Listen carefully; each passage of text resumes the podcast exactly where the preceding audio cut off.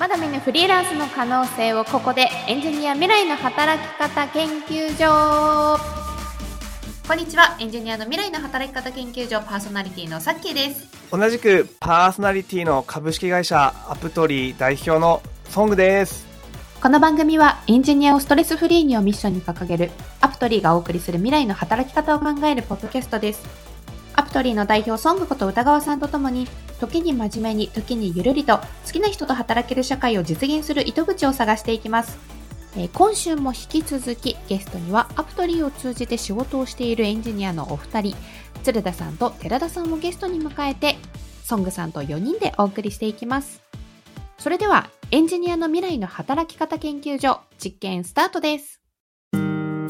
なんか僕そのいつも歌川さんにはもっとエンジニア同士のつながり強くしてくださいよって言ってるんですよ。それこそなんかにせんにんとか登録してる人がいるのに、僕がえっと顔と名前が一致する人ってじゅうにんとかいるかどうかぐらいなんですよね。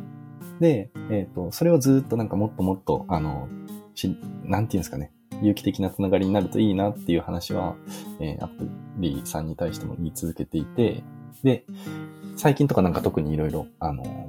ー、アプリのスラックとかでコミュニケーション増えるような、えー、なんだろう、アイディアとかいろいろ試してもらってたりはします。うんうんうん、これありがたいなと思ってます。あの、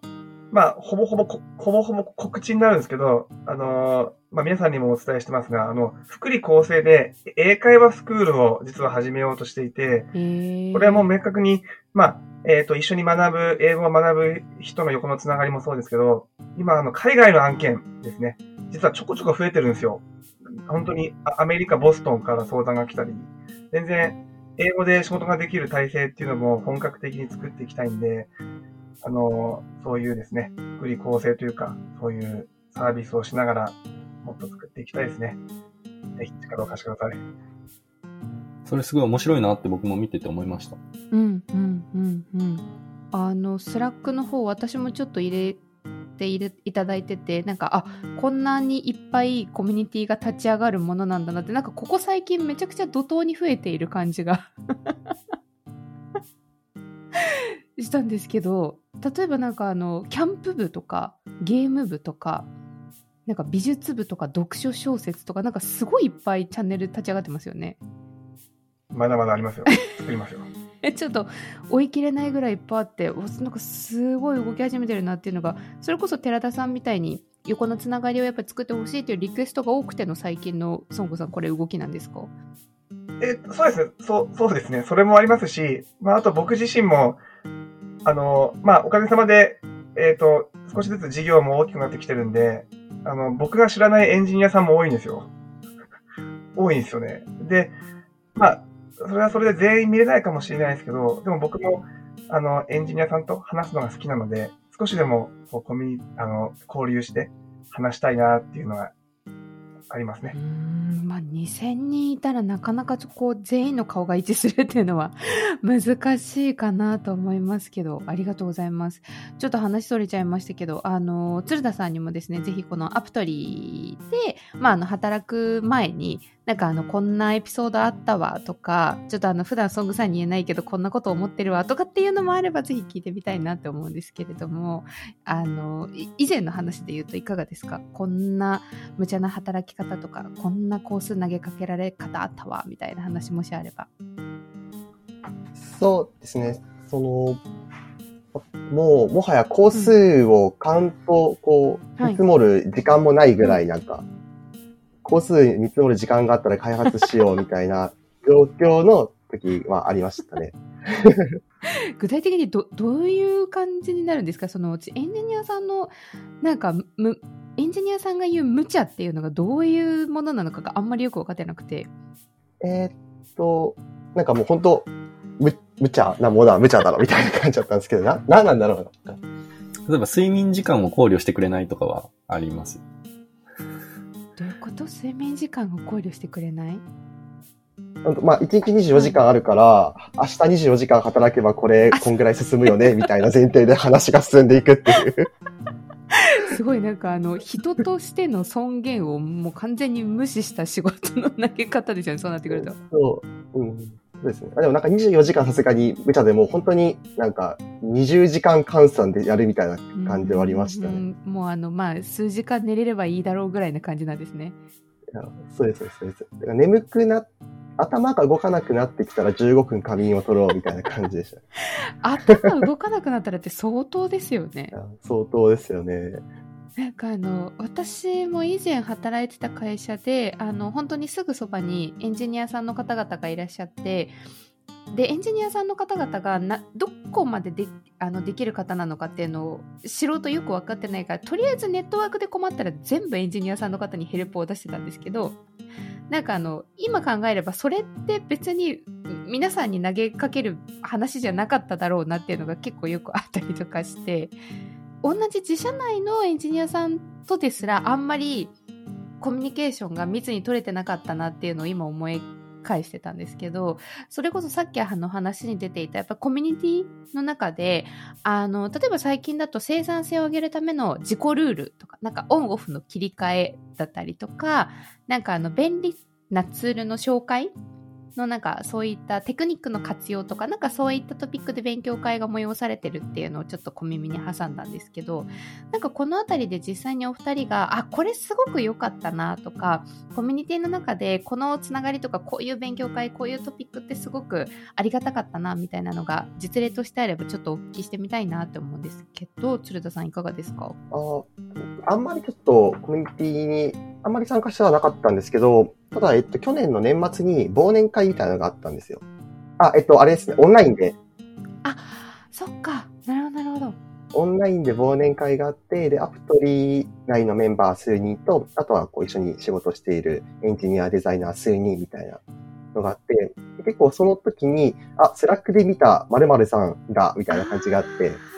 あ、そっか。そこで、その横のつながりというか、うんうんうん、そういう人たちとコミュニケーションを取れたっていうのはいい機会だったなっていうのはありますね。面白いですね。なんか初めましてじゃないけど初めましての感覚というかあ、そうそうそう、あ、〇〇さんってこんな人なんだみたいな。そうか、普段顔がなかなか見えないから、でもその前にちょっとこうコミュニケーションというかあのスラック上でのやり取りが見えてるからちょっと親近感が湧きそうですね。あ、そうですね、うんうんうんうん、でコミュニケーションは取ったことあるけど話すの初めてみたいな感じの人とか。寺田さんはそのコミュニティだったりとか勉強会とかそのあたりであこれすごい良かったなとかっていうのはなんかありました？いかがですか？僕もやっぱりあのコロナ禍入る前に一回オフラインで、うんうん、何はちにんくらいかな、なんかエンジニアがあの集まって食事した時があったんですけど、そこに集まってたメンバーはなんか皆さんユニークな人ばっかりで、えっとなんていうんですかね、同年代も多かったですし、にじゅうこうはんぐらいかなの人も多かったですし、すごい話盛り上がったりとかして、あの一番コミュニティの活動としては楽しかった印象がありますね。でも最近はなかなかオフラインで会うっていうのがあの難しいのであの実現できてないですけど、まあ、そうですよね。またあのフルリモートだとやっぱりいろんな土地に住んでる方もいらっしゃると思うので物理的になかなか頻繁に会うのは難しいかなと思いますけど、まあ、その辺もきっとソングさんがまたいろいろな仕掛けをしてあの皆さんをつないでいこうとされてるんじゃないかなとは思いますが、この辺ソングさんそのコミュニティを運営していくメンバーも今確か募集されてましたよね。そうなんです。し、してますね。あの、一緒に盛り上げていただける方を、ね、募集してますし。ただ、なんか、こ今、勝手に思ったの、思ってるのが、今、スラックの中でコミュニティを作ってるんですけど、その、えっと、スラックの中に、それこそ、今いるメンバーから、コミュニティ一緒に盛り上げてくれる人募集みたいな形をしようと思ってますね。あ、もはやエンジニアの方々にエンジニアが、うん、もはやなるほどなるほど。確かに例えば鶴田さんとか寺田さんがコミュニティマネージャーみたいな感じになって、そうそうあーはーなるほど、うん、なるほど。で直近いろんな部活作ってるのはまさにこれが近くて、えっといろんな分野の部長部長みたいな形が、まあ、一種のコミュニティマネージャーで、この部活はあなたがリーダーですみたいな。ゲーム、音楽、バイク、なんかスポーツとか。そんなイメージでありますね。面白い。え、鶴田さんとか寺田さんが今後やってみたい部活って何かあるんですか？ああ。僕今聞いてて思ったのは、なんか部活じゃないかもなんですけど、てか部活じゃないんですけど、あの早起き部を作りたいです。いいですね。早起き部。え、それ具体的にみんなで起こし合うんですか？そうですそうですそうです。で、起こしていなかったら本当にこう謝るっていう。ちゃんとくじにはみんなこうデスクについているよっていう報告をするっていう部を今作りたいなって思いました。なるほど。いいよ。作る。あ、いいですか。いいよ。じゃあ、じゃあそこの部長。じゃあ早起き部作ります。やっぱり朝そのフルリモートでってなると、そのきちんと朝からやっていくっていうのが結構やっぱ辛いってとこなんですかね。いや、そうなんですよね。僕もごねん以上前からずっと言ってるんですけど、うんうん、あ朝起きれないですね。まあ多分寺田も寺田もというか多分まあ結構みんなそうなんじゃないのかなと思うんですけど、時間難しいですよね。僕朝にミーティング入れるようにしてますね。起きるために。ああ、それいいな。でも寝坊するリスクが怖くて僕それできないんだよね。確かに朝無理やり打ち合わせを入れるっていうのもあれだけど、リスクはありますね。確かに。ただあのそれこそオンラインっていうと上だけ着替えてればなんとかなるじゃないですか。確かに確かに。あとあの女性と違ってフルメイクしなくていいっていうところあるとごふんじゅっぷんまえに起きればなんとかなるのかなっていやなんとかなるはずなんですけどね。とはいえ私も朝弱いんでくじ台には絶対打ち合わせ入れないです。じゅうじ以降にしてます。ああ。一緒です一緒です。これ早起き部いいですね。え、寺田さんは何かありますか？立ち上げたいというものとか。えー、なんかあるかなって考えてたんですけど、うんうん、でもなんかちょっと興味あるやつ言ったら、あ、じゃあ寺田さんやってくださいって言われそうなんで、ちょっと真剣に考えてからあの答えようかな。え、気になるから言ってよ。いや、パッとなんかこれがいいなっていうのは思い浮かばないですね。なんだろう。でもあのなんかもっとやっぱ。横のつながりは増やしたいので、なんかごにん、じゅうにんとか、それぐらいの規模よりも、ほんとさん、よにんぐらいで、なんかグループ作って、なんか、うん、なんか気の合う人が集まってれば何しても楽しいかなって思うので、なんか相性ベースでコミュニティが作られると嬉しいなとか思ったりしますね。ああ、それこそその、ソングさんたちが持ってる側の情報で、この人とこの人合いそうだから、なんとなくグルーピングしてみましたっていうのもありなんですかね。えっと、実はそれはあの内部でやってて、例えば出身地、年齢、まあ、いろいろできるんですけど、ちょっと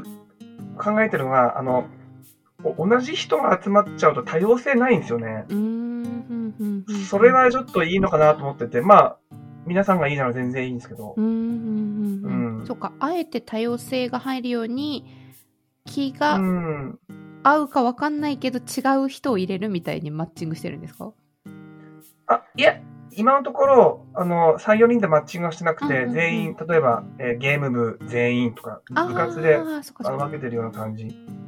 うん。ではあるんですけど、あ、でもそのニーズがあったら全然あの作りますよ。なんかどっちでやっても面白そうですね。なんかそのよくある エーアイ が判断してこの人とこの人合いそうみたいな感じでマッチングして、まあ、実際にそれがマッチングするかどうか分かんないですけど、まあ、ちょっと実証実験的にやってみるのは面白いのかもしれないですね。うんうんうん。確かに無理やり決められたチームも面白そうですね、うんうんうん、それはそれで。なんかどういう共通点があるんだろうって探り探り話をしていく感じになると思いますけど、それはそれで面白いかもしれない。ありがとうございます。結構あの、はい、メ, メンターメンティーは実は今、あのえー、と横のつながりができてきてて、メンター同士ですね。メンター同士の横のつながり、あとメンティー同士あの一緒に学んでる、違う師匠だけ一緒に学んでるみたいな形で今グループ作ってて、ここ今力入れてるんで、こういうところはできるんですけどね。うん。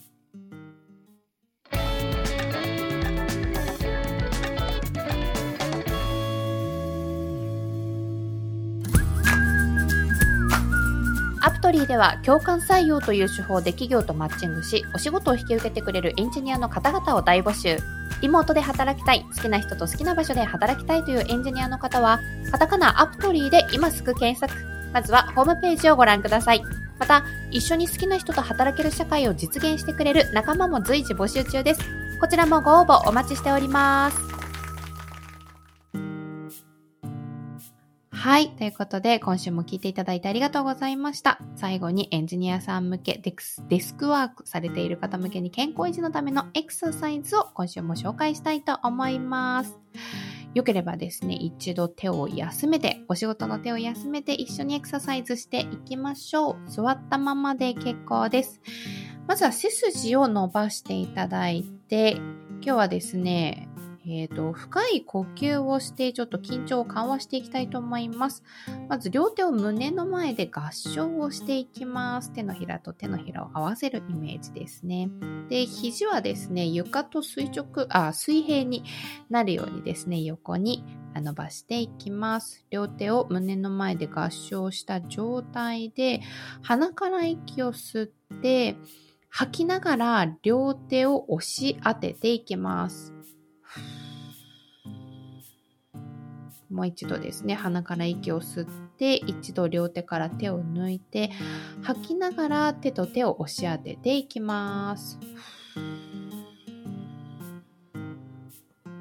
最後にもう一度鼻から息を深く吸って、両手は一度力を抜いて、吐きながら胸の前で手と手を押し合わせていきます。